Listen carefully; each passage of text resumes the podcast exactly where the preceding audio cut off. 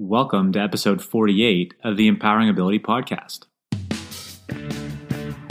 Welcome to the Empowering Ability Podcast, where we get you and your loved ones impacted by disability the information needed to live a full and meaningful life. Now, here's your host, Eric Gall. Hey, folks, welcome to the podcast. Thanks for listening today. Before we get into this episode, just want to uh, do a little bit of housekeeping and update you on a couple of things. Uh, it took me a little bit longer than expected uh, to release this episode, a, a much wider gap between um, episode releases than I would typically like, but uh, a few things that had come up for me that prolonged me releasing this episode. Uh, one was uh, an incident where I ended up destroying my last computer. So luckily, I was able to save this file, um, an interview with Ted Kuntz that I'm about to share with you, and a whole bunch of other content that uh, that I've recorded and I'm excited to share with you in the coming uh, weeks and months here. So a uh, bit of a delay there, uh, so my apologies on that. Also, my sister Sarah uh, has moved out of my parents' home and in with me, which has been uh, quite the exciting adventure, and it's been awesome to see the growth that Sarah's had in a very short amount of time. Uh, but that's taken a lot of my uh, attention. So, um, but definitely worth it and placed in the right uh, spot. So uh, thanks for your patience on that. Uh, the other thing that I want to share with you in the last housekeeping item is that I'm creating a way for you to contribute to this work, if you so please, and if it's something that is within your means. So uh, I will be sharing more on that in the coming months, as well as an update to the website to make it more user friendly. Uh, so look out for those things, and um, I will update you as they come in the coming weeks. Okay, so now on to this week's episode. Uh, this week, our guest is Ted Kuntz. Ted is a gifted psychotherapist, and he's also an author of uh, at least two books.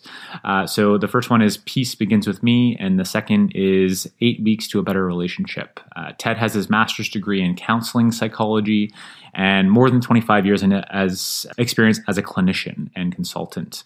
However, much of Ted's wisdom has really come from his personal experience as a father of uh, his son Josh, who had uh, severe uh, disabilities.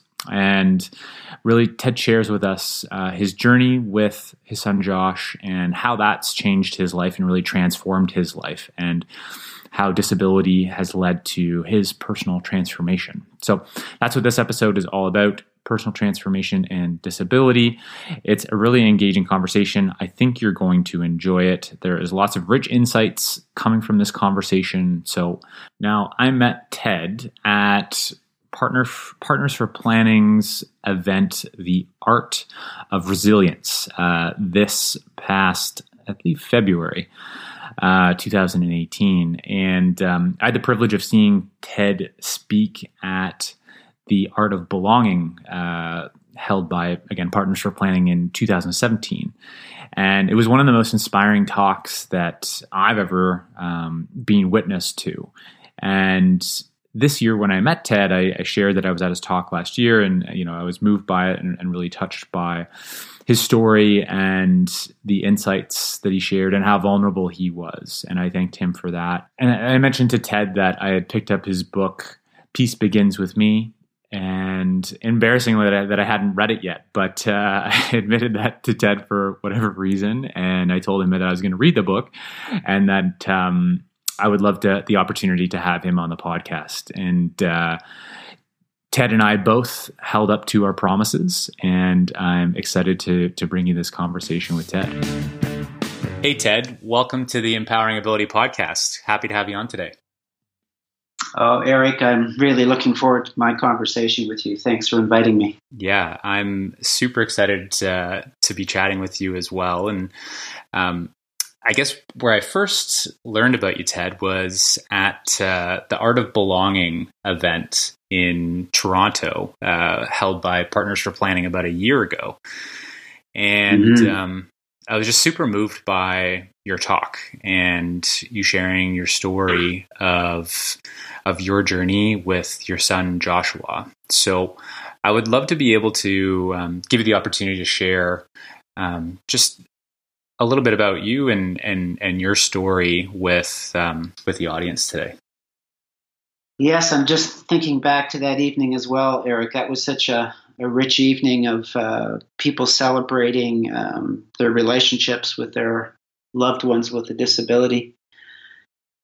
I've had the good fortune to be uh, a father to Joshua. Um, um, you know, it, it, it was it, has been a very challenging journey, but it's also been a very rich journey. But I have to uh, be honest that it, it took me a while to fully uh, appreciate and, and, embrace the richness of my journey with Josh.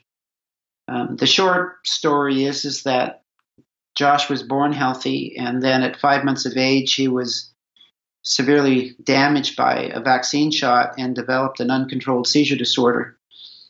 And the amount of seizing that Josh experienced caused significant uh, neurological injury. And um, the, the, cause or, the result of that was that Josh required 24 hour care for the rest of his life and, and lived with significant uh, disabilities, developmental disabilities, as well as being medically fragile. And then Josh passed away in February of 2017, which was just uh, shortly before that uh, Art of Belonging presentation. So my memory of that evening is that I was still very much in my grief about the loss of Josh. But I was also in my gratitude because uh, what I came to appreciate is that Josh transformed me uh, as a father, and he transformed me as a human being in ways that I never would have imagined in the beginning. And so it's been uh, it's been an incredible journey that I'm uh, grateful that I got to have with Josh. Thanks for for sharing um, a, a, bit about um, yourself and, and Josh, Ted, and I'm curious what if if if there's maybe points in in time or moments or experiences that you had help to transform you and and and your understanding of of Josh and um and his and his disability and and, and that ex, you know that life experience what what was what were those transformation transformational moments or, or thoughts or, or shifts? And, and maybe there's multiple. Well there was multiple but there are a few that really uh, were transformative in that true sense of the word. So the first one that comes to mind eric is um, josh's medical condition was such that he was uh, seizing uh, by the time he was four years old he was seizing 12 to 15 times a day and each seizure was 15 to 20 minutes long. And so those were excruciating uh, um, seizures to witness. Um, you, you, know, I would hold my breath each time and hope that he would he would uh, survive because the doctors had been clear with us that there was a high possibility that the seizures would kill him. And so I lived with this uh, angst, this fear, this dread, this anger, this resentment for uh, the first number of years of Josh's life. And at one point, the I think the the the, the suffering was so great that I felt compelled to um, try something different. And uh, in my desperation, I did something I had never done before. I went to see a psychic. And the psychic said that I could come with questions, and I really only had one question. And the question that I had was, Will my son live? And so I remember sitting across from this elderly woman in her living room, and she said, Do you have questions? And I said, I have one. She said, What is it? And I said, Will my son live? And there was this pause before she responded, and then she, she said, Have no fear. The son will outlive the father as he should. And when I heard those words, this joy went racing through my heart at the possibility that Josh would survive. And, and then a second question came to mind, and that was well, if my son is going to live, what will he be when he grows up? And again, there was this pause, and then she responded with these words. She said, Your son will be what he already is, and that is a teacher. Now, I have to admit, when I first heard those words, they didn't make any sense to me. Josh's capacity had been reduced to about the level of a two year old, It was not expected to improve. And so I couldn't understand how he could be a teacher, at least in the way that I was considering uh, what a teacher is. But those words kept uh, sitting in my mind, and I thought about them over and over again. Um, and and what I what I came to realize is that Josh was here to teach me um, about being a human being. He was here to teach me about acceptance and forgiveness and gratitude and working through these these uh, human challenges that I was facing with him. And probably the event that really began uh, me on a journey of uh, transformation was uh, uh, a story that I often tell, and it was a, a ritual that Josh and I had when he was small, and it was a simple one. It was when I would come home from work and I would drive up the driveway. He would hear the sound of my car, and he would know that his dad was home, and so he would run to the window that looked out onto the carport where I parked my car and when he saw me get out of the car, he would yell, Hi, Dad. And I would say, Hi, Josh. And I would come into the house. But as Josh got sicker and sicker, the number of times he was at the window got fewer and fewer. And I always hated that empty window because I knew what it meant. It meant he was having a very difficult day that day. On this particular day, I drove up the driveway and I parked my car, and then I looked to the window as I always did, and I can still see his face in my mind. He was so happy to see me. He had a grin from ear to ear. His nose was flat against the glass, and he yelled, Hi, Dad. And I said, Hi, Josh. But I did something different that day, Eric. I just stopped and I looked at him, and I wanted to, I think, hold that joy and that gratitude and, and just receive his greeting for as long as I could. So I just stood there looking at him. But something happened that I don't really know how to explain. As I was standing there looking at my son, I heard a voice. And the voice was as if it was spoken out loud. And what I heard was actually a question. And the question I heard was When your son looks through the glass at you, what does he see? And so I, so what does he see when he looks at me? And the answer that seemed to be the truth was he sees a father who's angry. He sees a father who's afraid. He sees a father who's in resentment. He sees a father who's in despair. But probably the answer that I like the least is that he sees a father who's rejecting his own son because the truth is, I didn't want this disabled child. I wanted the child that was there before the injury. I wanted the child that was there in the beginning who was healthy. And so when I heard that answer in my mind, when I realized the truth, I knew that Josh deserved better than that from me. And so I remember making a commitment that day, and I, I said to Josh in my own mind, I said, Josh, I'm going to learn how to make peace with this. I'm going to learn how to accept it. I'm going to learn to claim my joy. And I'm going to learn to fall in love with the son that I have, not the son that I don't have. And so that was, I would say, if I'm going to put a stake in the ground at the day that my life began to change, that was the day. That was the day that I made a commitment towards peace, towards joy, towards acceptance, towards forgiveness, towards falling in love with the son that I have. And so um, it began a very important journey that I'm I'm grateful to have walked down. So yes, Eric, I would say that's the event that changed my life. As you're speaking, Ted, I was just thinking through, you know, my own journey and, and what are the things that have transformed um, or have started to transform my life. And um, it, I think, first off, it, it takes a fair amount of courage and vulnerability to allow those things that have been in your unconsciousness for so long to emerge into your consciousness and then reflect on them and think about what the actual truth is for you um, and and to be open to accepting that. Um, I, I don't, you know, some people in in in similar situations might um, you know might write the psychic off to to that doesn't make sense or you know that's crazy yeah um, or that that voice or that question you know looking at your son through the window um, you know may let it pass by but i think it's it's important to you know let that sit in in your consciousness and and to mm-hmm. reflect on those things and to create the the space for it yeah, and you're right. It's because you know when I share this story, there are people that will dismiss those experiences and and and find them meaningless. Whereas for me, they opened up possibilities for me.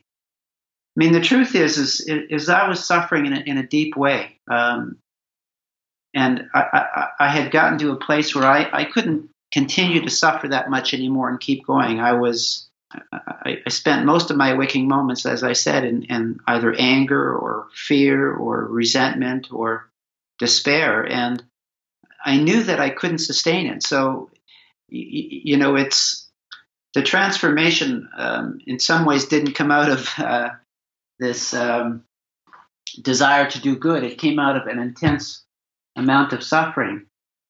But I've, I, have learned that. Um, you know, suffering can be a gateway. Uh, I, I, actually think that it's uh, one of the gateways to wisdom. And, um, you know, one of the talks that I've given on occasion uh, when I've been invited to speak is I, I talk about the hidden gifts of disability. And what I believe is, is that this journey of living with a disability or loving somebody who has a disability uh, challenges us in a way that it we're, we're forced to respond. Uh, and my initial response was to move into those darker places, but I, have since learned that there's also there's a healing that comes about when there's an acceptance, when there's a forgiveness. Uh, I, have made a, a, conscious decision to live life from a place of peace and joy, um, and I did it because I believed that my son deserved that. I what I came to to realize is that I was serving him the best when I would hold the energy, the vibration of joy or peace or happiness. Uh, and so that changed me as a father, as I said. It changed me as a husband. It changed me as a, a, a brother, uh, as a son. I, I, what I come to realize is that that made me a better person. And um, but I have to admit that I, I, got there reluctantly or grudgingly. mm-hmm. But maybe if there's, you know, maybe if there's uh, some acknowledgement, the ex- acknowledgement is that I did take those moments and hold them uh, long enough that I, I was able to derive benefit from them, as opposed to immediately dismiss them or reject them. A question that comes to mind is is how so how do you how do you shift out of that suffering state to mm. to a, a, state of of joy and being present um, for the person in the way that that they deserve. So I think more often than not, it's the natural response to fall into that state of of suffering or or despair and that's not always an easy place to get out of or to shift out of and, and that negative yeah. self-talk that's pulling yeah. you away from you know that that life force and and and you know being that having a, feeling of, of being alive so i'm just curious do you have any thoughts or or insights to to how to is there any tools or or strategies or anything that comes to mind Absolutely. And so, you know, as I said, when I when I had that experience with Josh uh, looking through the window, and I made that commitment to living peacefully, joyfully, and happily. One of the one of the things that I began to do from that day on is that I began to um, take responsibility for my uh, emotional state of being, my mental state of being, my physical state of being, my spiritual state of being. What I realized, and I and I, I witnessed this with uh, with my clientele. I'm I was a, a psychotherapist in private practice for almost 30 years, and one of the things that I witnessed with this human condition is that we would often give away our power. We would act as if somebody else or something else was responsible for our happiness, for our peace, for our joy. Um, you know, what I, I, I would witness other people say, well, I'll be happy when. For me, I carried around the story for the first number of years of Josh's life. I'll be happy when he stops seizing. Well, Josh lived his whole life with an uncontrolled seizure disorder. So if I continue to hold on to the story that my happiness was dependent upon his medical condition, it would have precluded me from a life of peace or joy because I had no control over his medical condition. But what I came to understand is that I could be happy even though I have a son with an uncontrolled seizure disorder. I could hold joy or peace or gratitude even in the midst of a seizure. And what I came to appreciate is that that was actually the, the, the highest gift that I could give Josh while he was seizing was to hold him and love him as opposed to be frantic and angry or scared or all of those other emotions. And so I would say the most important principle, Eric, is that I, I claimed ownership of my way of being in the world. Um, I took responsibility. Uh, an expression I often hear, uh, particularly when I work with couples uh, and, and, and couple work, is that uh, an expression will be, Well, you make me happy, or you make me angry. We act as if somebody else has power over us. And as long as we do that, I think we're in big trouble. Mm-hmm. Yeah. And so probably the, the probably the core ingredient of living a life of joy, of peace, of happiness, of gratitude is owning, uh, uh, is claiming the responsibility. So what I came to understand is I make me happy. I make me sad. I make me angry. Own that. Then, then the next obvious uh, question is, well, why would I? What, why would I make myself angry? Why would I make myself sad? Who does it serve by doing that? And people say, well, you know, Ted, you know, your son has passed. You've got good reasons to be angry or sad. And, and while that is true, what I came to appreciate is that it doesn't serve me and it doesn't serve the rest of humanity by staying in that state of being uh, for extended periods of time. Do I get into my grief, into the loss of my son? Of course I do. And what I do is I don't have judgment about it anymore. I simply hold that space. But at some point, it's like, okay, have you stayed in that place of grief long enough? Are you ready to release it? Because I can release it at any point. It now is mine to claim or release. Um, as you know, I've written a book called Peace Begins with Me, and I begin the book with a, a, a native story that I came across at some point in my life that really had a, a profound impact on me. And what I appreciated about the story is that it holds this deep wisdom and it tells it in such a simple way. So, if I can, I'd just like to share that story. Please do. And so, this, the story is about a, a native elder walking with his grandson. And the two are walking in peace and quiet. And then after a period of time, the grandfather interrupts the quiet and he says to his grandson, Grandson, there are two wolves that are fighting in my heart. One wolf is angry and vindictive and wants to hurt others.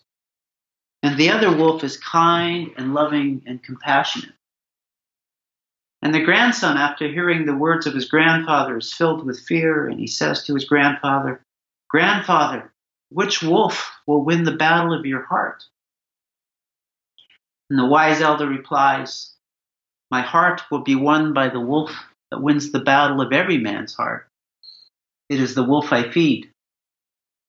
And so, what I came to understand is that at every moment of every day, I have a choice of either feeding the positive wolf or the negative wolf.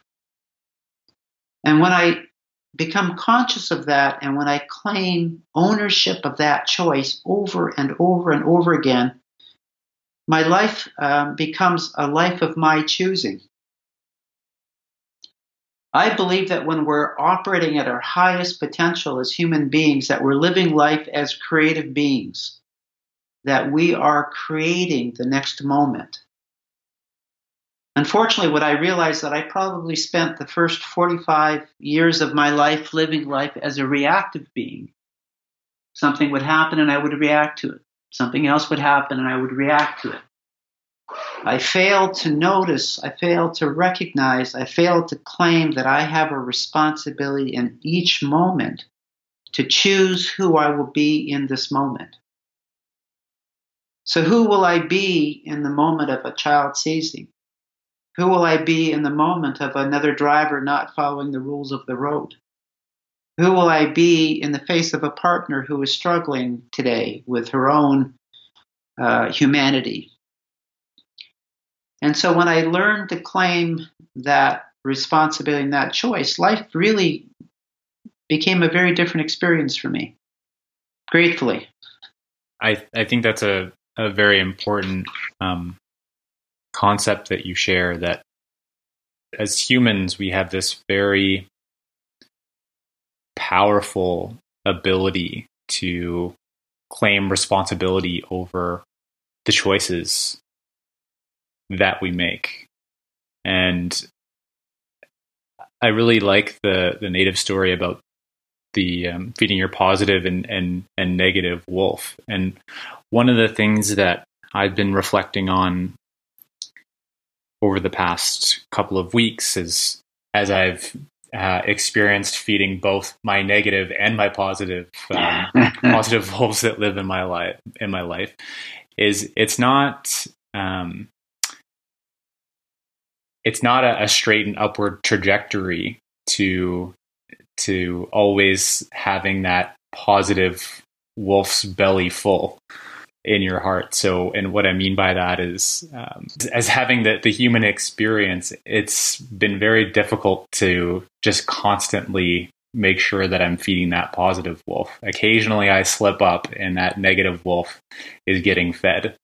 But the more that I'm conscious, the more that I'm aware of it, I can feed the positive wolf, feed the, you know, have power and control, um, and and be present and and and live a more joyful and happy life versus feeding that negative wolf and, and feeling um, like I'm feeding that negative self talk and, and being in a in a negative state uh, and and whatnot. But I'm finding that it's there's a balance to it, and um, it's it's hard to to think that you can just focus on feeding that positive wolf and, and life's gonna be great.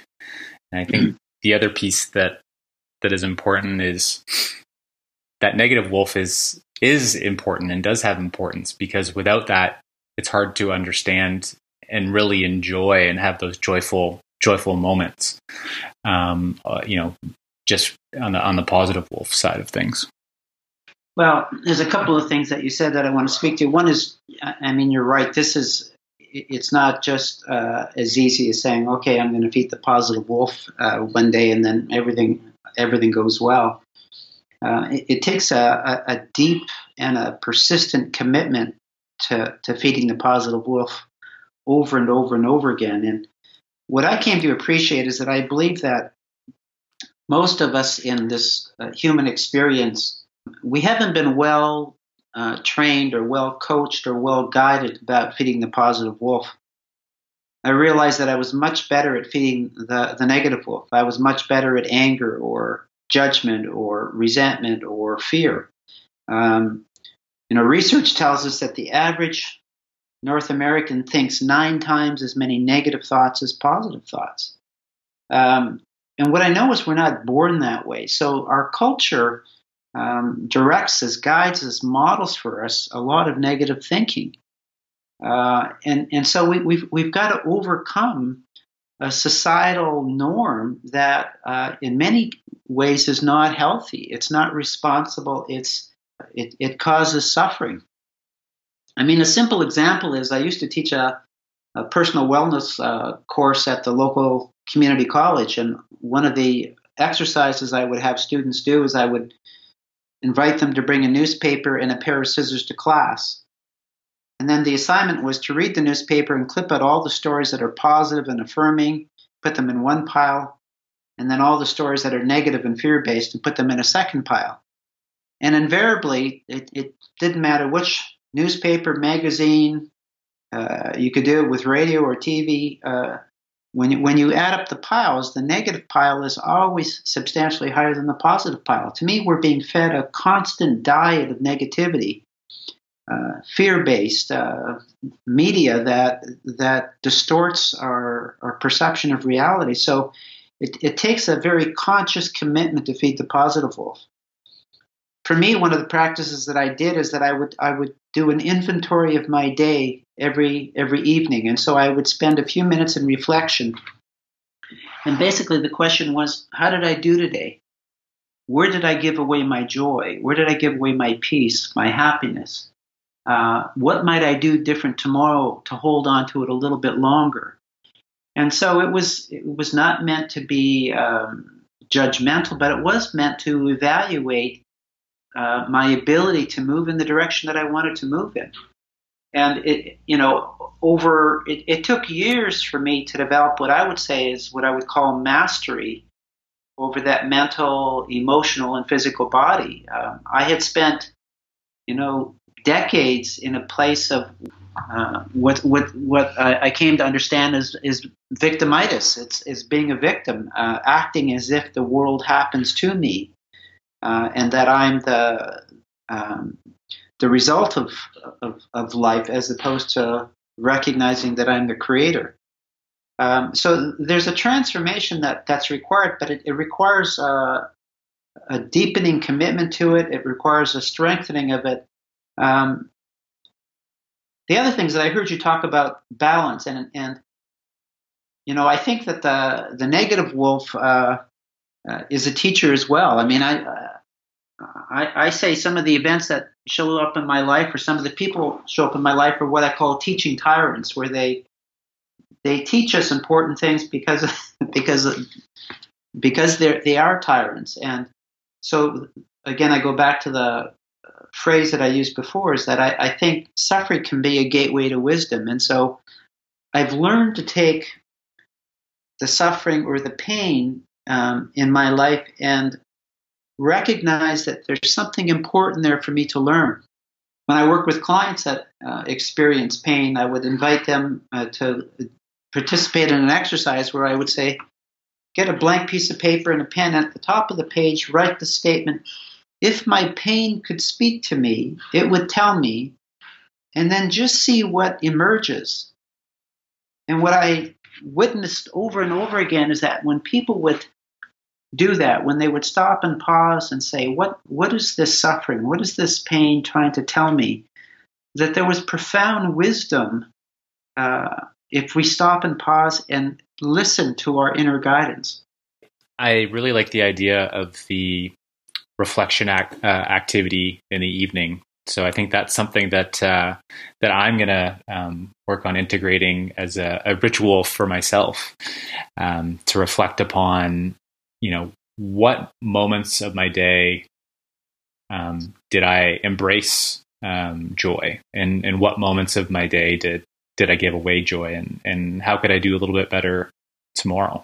I think that uh, I'm interested to experiment with that. So one of the the moments in in your talk um, at the art of belonging um, really hit me, and it was the story of I'm not sure what grade Josh was in at at, at the time. It mm. might have been you'll you, you can share that. Great, yeah. He was in grade seven. Yeah. Grade seven. Okay. Um, so the would you be able to tell that story between between the two teachers and and selecting their class and um, and then maybe yeah, yeah. your your thoughts on that upon further reflection? Yeah. No, I'd be glad to.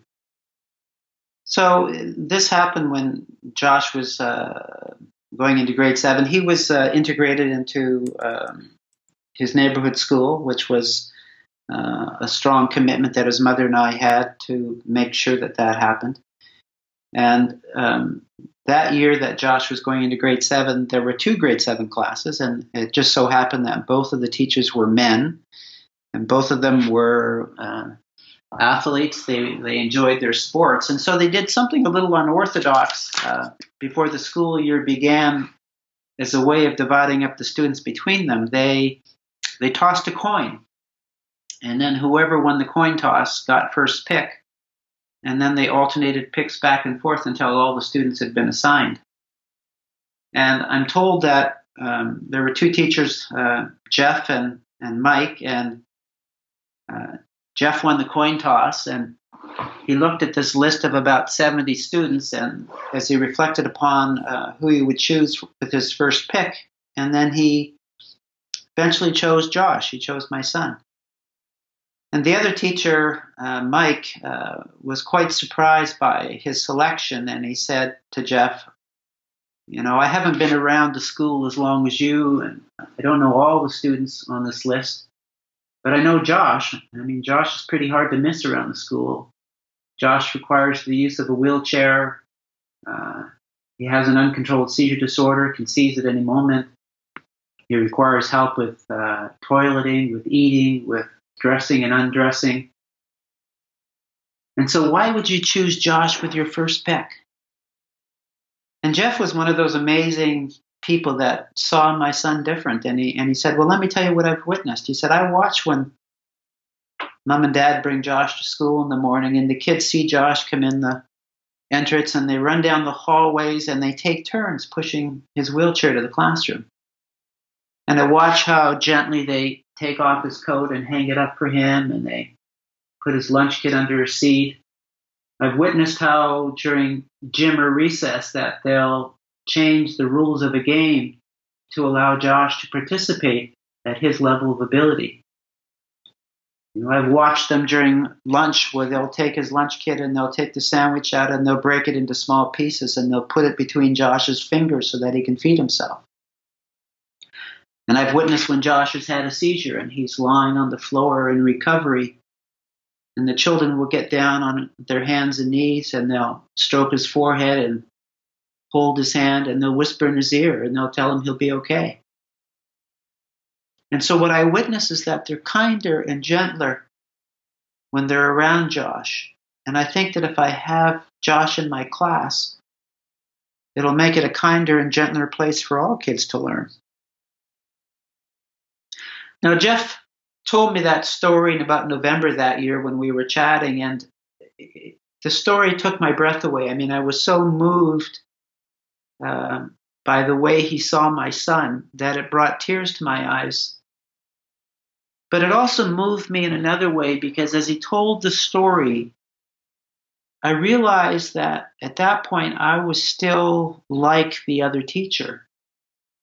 Because when I looked at Josh, I could still only see the things that my son couldn't do. And so, what Jeff awakened in me is that my son has gifts. He has a contribution to make. They look different than other children's gifts and different than their contribution, but they're valuable nevertheless. And so, Jeff was really important for me to be, to again, to look at my son with a different set of eyes and um, place my attention on the gifts. You know, I go back to the old metaphor about is the glass half full or is it half empty? And to me, it's both. And the question is, do I look at the full parts or do I look at the empty parts? And what I came to understand that day from my conversation with Jeff is that I was looking at the empty parts of my son. And I'm glad that he helped me to see the full parts because Josh has and had lots to offer. Thank you for, for sharing that story, Ted. And I think for me, why that story hit me so hard the first time that I heard it, and even now, the first time that I that I heard that story, I realized that I was looking at people um, that had a, a, disability or people that were were different uh, compared to you know what somebody would be viewed as as typical was that um, you know I was looking at those the empty parts, right? I, I I was caught in in my own thinking of of how I operated and how I need to be super productive. I need to learn as much as I can. I need to, you know, battle to to, to climb the corporate ladder. Um, that's the mentality that that I had. That um, you know, I had uh, bought into those societal beliefs of this is what society values, and um, right. therefore this is what I value, and this is how I live my life. And particularly looking then at at my sister Sarah, who has um, uh, a disability that impacts her uh, cognitively and physically, and you know, I'm I was looking for those things within my sister, and and you know, trying to help her to develop those things instead of looking at the gifts that she truly does have, and um, and it, it, it was just a total shift in in the way that that I looked at my sister and I looked at others with disabilities and even how I looked at or and how I look at my life now. So, and I, I imagine that um, other that listeners um, are are hopefully doing some reflection on on you know how that this story impacts them and and to be able to hopefully look at their own belief systems as well. Yeah, yeah. No, I appreciate what you're saying, Eric. Is you know we've been socialized um, to believe that success looks a particular way, and success is about accomplishment. It's about uh, achievement. It's a uh, status. Uh, you know all of those kinds of things, and, and and and it's not to diminish that those aren't worthwhile goals and objectives. But I think that what Sarah and Josh and others do is they remind us that there are, there are other qualities, there are other things to aspire to. Um, and, you know, some of this, we, you know, I realized that I wasn't going to learn some of the rich wisdom that I learned out of a book uh, or, or at school uh, from a teacher. I actually needed to learn it by being in relationship with somebody who um, is more vulnerable, somebody who shifts uh, my thinking about about life. Uh, uh, in the last few years, I've become uh, involved with the L'Arche community in, in my community. And uh, for those that aren't familiar with L'Arche, it was begun, I think, in 1964 by Jean Vanier, uh, who a Canadian uh, humanitarian philosopher, and he was living in France at the time, and he was uh, appalled by the way adults with disabilities were being institutionalized at the time. And so he invited two men to come live with him. And he talks about how that small act of hospitality was transformative for him, that it, it changed him into a better human being. And so uh, Vanier is probably best known for, I mean, he's written many books, but the, the one called Becoming Human is where he shares the experience of transformation that uh, happened to him as a result of being in relationship with men with disabilities. And so I, there is a richness here. Now, again, I don't want to also gloss over this and, and act as if it's all rose colored. It's not. This has been a very challenging journey to, to have a son uh, with the level of disability that Josh had. And I can appreciate that Sarah uh, is, has significant challenges that affect her life and your life and your parents' lives. And, you know, this is a, a challenging journey. And all I'm suggesting is, is that let's let's not just look at the parts that are difficult. Let's also look at the gifts that can be realized out of this journey. Let's not lose that opportunity to uh, uh, experience some significant transformation as a result of this life experience. Mm-hmm. And I think that if we all took that view or the maybe not the view, the the mindset that people with disabilities have something to teach us and and to reflect on you know maybe what that means for you and to look at the world through that lens or to look at you know your son or daughter through that lens or your friend through that lens. And just to see what what comes up for you and, and what you see and, and what you notice i think that you know with the way that our world is shifting with technology and artificial intelligence and and automation a lot of these things that we really value in terms of intelligence in terms of productivity might not be so valuable in the future. But, but the things that um, you know that josh taught you and that, that you shared that josh taught um, in in his classroom, right? That he taught his peers in terms of love and compassion, among other things. Those those softer things in, in life, those things to to be um, that really make us truly human. Yeah, those are the things that I think that are going to emerge that become truly valued in society, and people with disabilities have those things to to teach and to share with the world. Yeah, you're right. I mean, you know, I grew up at a time when we thought uh, IQ, that your intelligence quotient was the most important thing to success. We've simply, uh, we, we, we have since come to understand that EQ, that emotional intelligence, your emotional quotient is, is just as important uh, in order to, to, have success. And so, you know, what we're talking about here is uh, having a, a thoughtful conversation about what is success? What is a successful life? And I just want to say, you know, we talk about the, the gifts that people with disabilities offer, but I, to me, we need to broaden that and say everybody is a gift to us. And so I play this game in my day to day life is that as I'm going through my day, you know, it's like, so who's going to show up today? And what gift do they have for me? And what gift might I have for them? And I, I treat each encounter uh, as as though it has the possibility of a rich return.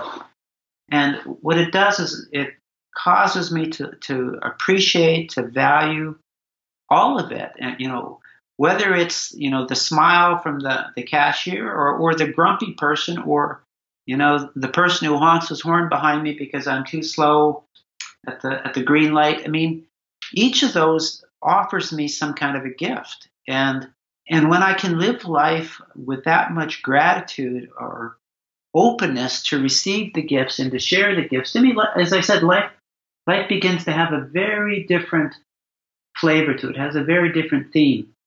Again, I believe that when we're at our highest potential as human beings, that we are living life as creative beings, not reactive beings.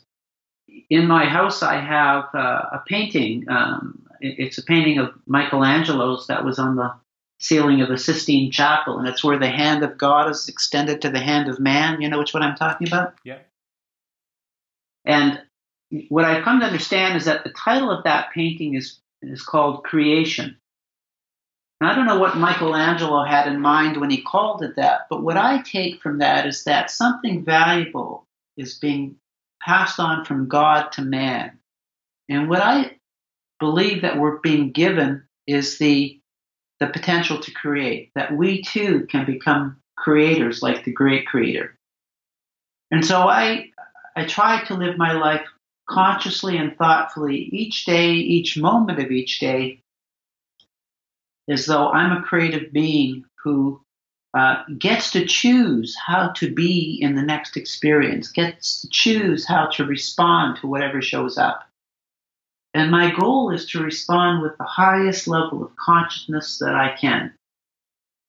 Um, there's a tool that I came across a number of years ago. Uh, a fellow by the name of David Hawkins has written a book called Power versus Force. So, David Hawkins has put together this uh, map of consciousness that he calibrates thoughts and emotions and perspectives on a scale between zero and a thousand. And what he suggests is the higher up the scale, the higher the vibration is what we aspire to uh, to achieve.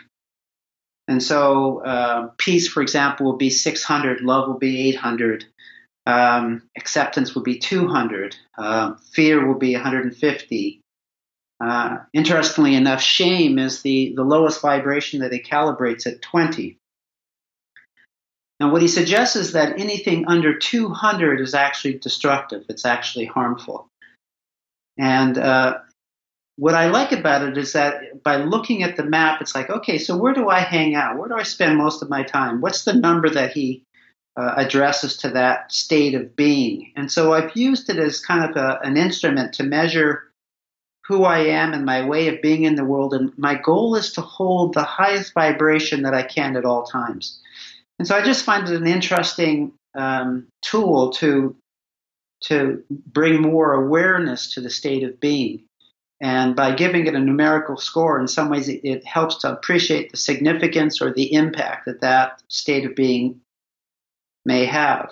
Um, now, what's interesting is he said, in general, the human condition is vibrating at about 175. So it's vibrating below the level that he thinks is the threshold of being uh, constructive and, and positive. And so, what it means is we have to be very intentional. We have to be very conscious in holding our state of being, because if we just allow the normal human condition to dictate that, that will often be hanging out at a vibration that's not very constructive.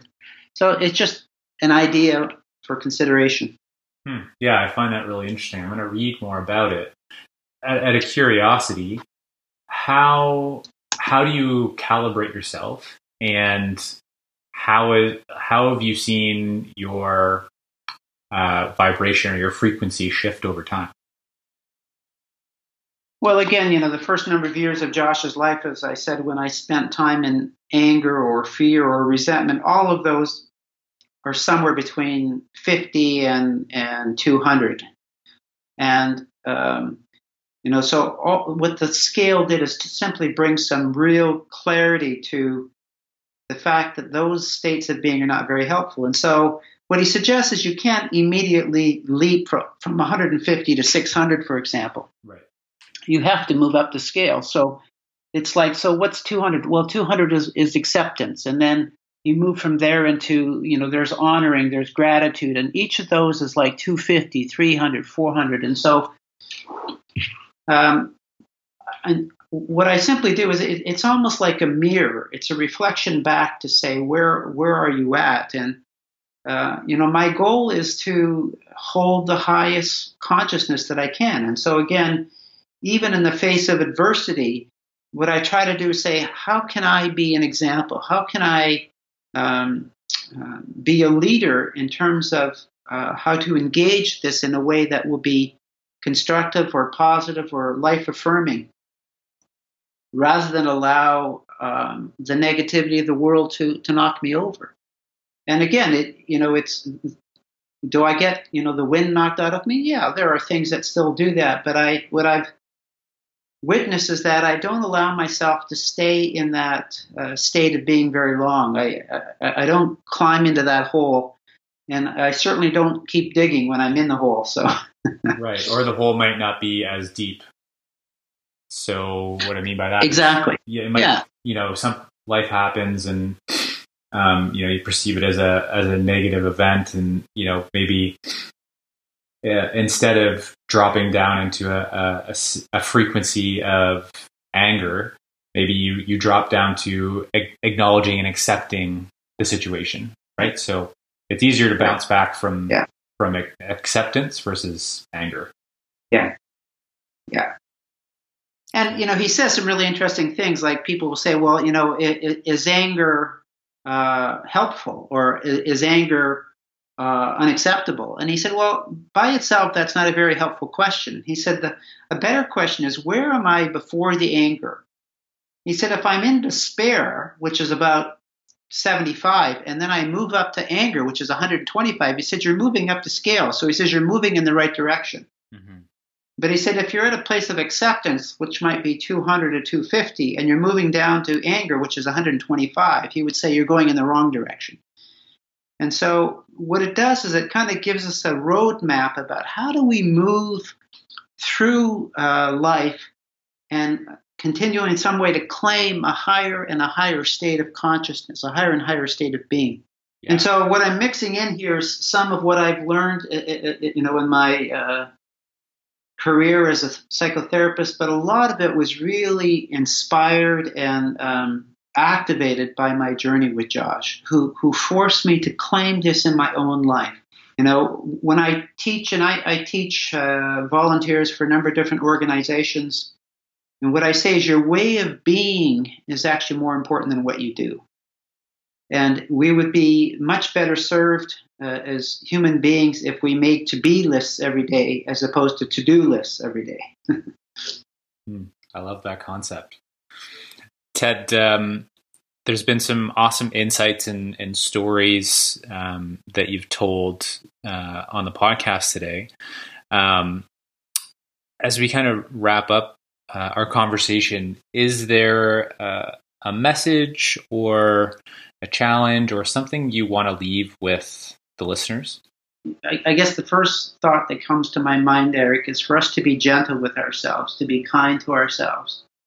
Um, recognize that we are on a journey of uh, of development, and so um, you know one of the things that I believe is that we don't make mistakes, that we actually make the best decision available to us at that moment with the information, skills, and knowledge that we have. But life is a continual process, hopefully, of evolution, of consciousness raising, and so let's simply witness where we're at. Let's honor it. Let's um, celebrate it, and then let's aspire to be even better. Um, and so, use the gifts of this human experience as part of our uh, transformation. Um, and again, I think that the opportunities that come to us through our relationship with a, a loved one with a disability offer profound opportunities for us to to really um, embrace some very important uh, and powerful human qualities that can be of service to humanity. Hmm. I love it. Uh, thank you, Ted. I uh, I'm super grateful for you sharing your journey um, and and your relationship with Joshua and how that has transformed you and um, yeah, just thank you so much for coming on the podcast today, Ted, and um, I look forward to to our next conversation. I'm I'm very grateful too, Eric, for all that you're doing and your passion and your commitment to this work. So thank you for inviting me. Thanks, Ted. I hope you enjoyed this conversation with Ted uh, as much as I did. And there are so many rich insights and engaging stories that that Ted shares on this episode. So I hope that it gives you some food for thought and helps you think about how disability has transformed you or how it has the potential to transform you and maybe others around you. And to really deeply consider maybe some of those questions that that you've been avoiding or some of those truths that you've been avoiding right? And, and ted shares these questions that came to him that that he considered and really shifted him in his state of mind and the way that he lives in the world. So maybe those questions are the same questions that Ted had had asked to him, or he had asked himself, or maybe they're different questions for you. So I encourage you or invite you to invite those questions and, and to reflect on them and to look at the glass as both half empty and half full, as Ted pointed out.